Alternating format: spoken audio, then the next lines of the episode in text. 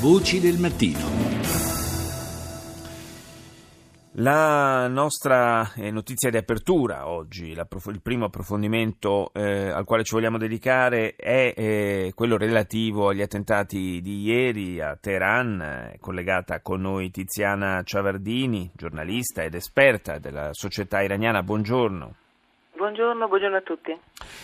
Attentati, quelli di ieri, che hanno certamente eh, fatto scalpore, creato grande allarme in Iran, ma mh, più in generale a livello internazionale perché sono qualcosa di inedito e soprattutto eh, si aspetta ora di capire quale sarà la reazione di Teheran.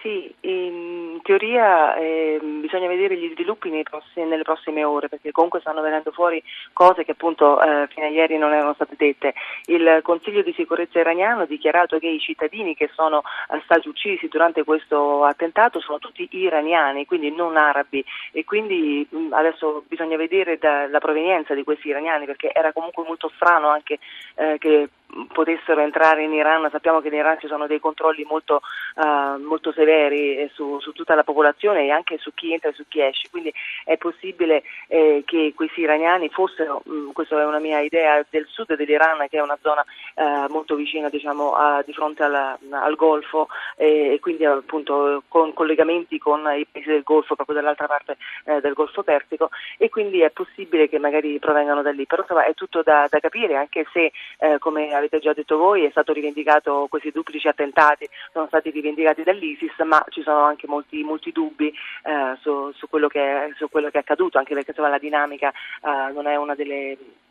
delle usuali utilizzate da, dall'ISIS, quindi bisogna vedere anche perché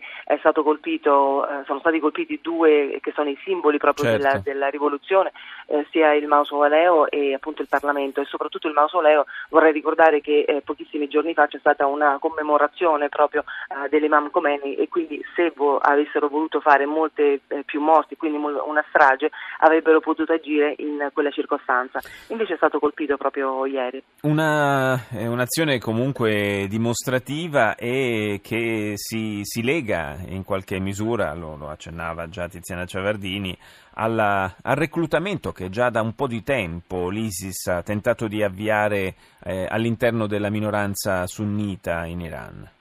Sì, questo sicuramente, sicuramente ci sono uh, delle minoranze che appunto vorrebbero uh, in qualche maniera e comunque uh, stanno, vengono reclutate proprio dall'ISIS, quindi comunque questo certamente. Eh, però ecco, vorrei dire una cosa molto importante perché è stato sottovalutato appunto dopo questi attentati o comunque chi ha fatto questi attentati quello che poi appunto sarà l'escalation che da oggi in poi ci sarà insomma, in Iran e quindi che andrà comunque anche ad influire in tutto il Medio Oriente. Eh, proprio oggi c'è un giornale eh, che si chiama Ganon e che mostra in prima pagina una foto che è bellissima e che veramente rende eh, proprio l'immagine di quello che sarà l'Iran, un Iran unito, cioè eh, ci sono delle braccia eh, delle varie fazioni iraniane, quindi che sono state quelle che poi insomma, sono state eh, candidate diciamo, alle elezioni, quindi il colore viola che poi ha vinto che è quello del, del presidente Hassan Rouhani, insieme ad altre ehm, ad altre braccia che sono appunto quelle verdi per esempio del, dei conservatori che appunto non hanno vinto alle elezioni molto uniti eh, tra di loro. E questi fanno proprio vedere eh, che credo eh,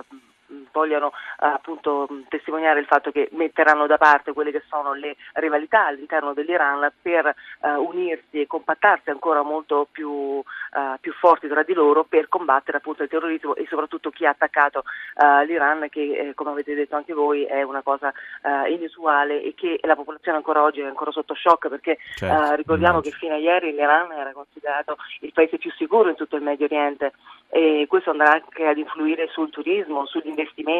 Eh, sappiamo che ci sono tantissime eh, persone che continuano a fare viaggi di lavoro, anche viaggi di piacere, appunto perché il turismo anche durante l'estate, eh, soprattutto da quando è stato eletto il presidente Rouhani nel suo primo mandato, è stato molto eh, incentivato e quindi comunque ci sono tantissimi gruppi che vanno in Iran proprio durante l'estate. Eh beh, le, questo... le, conseguenze sicuramente di questi attacchi andranno, andranno valutate un po' nel tempo e siamo ancora in realtà meno di 24 ore dall'accaduto, quindi eh, si possono ancora definire valutazioni a caldo. Io ringrazio Tiziana Ciavardini per essere stata con noi.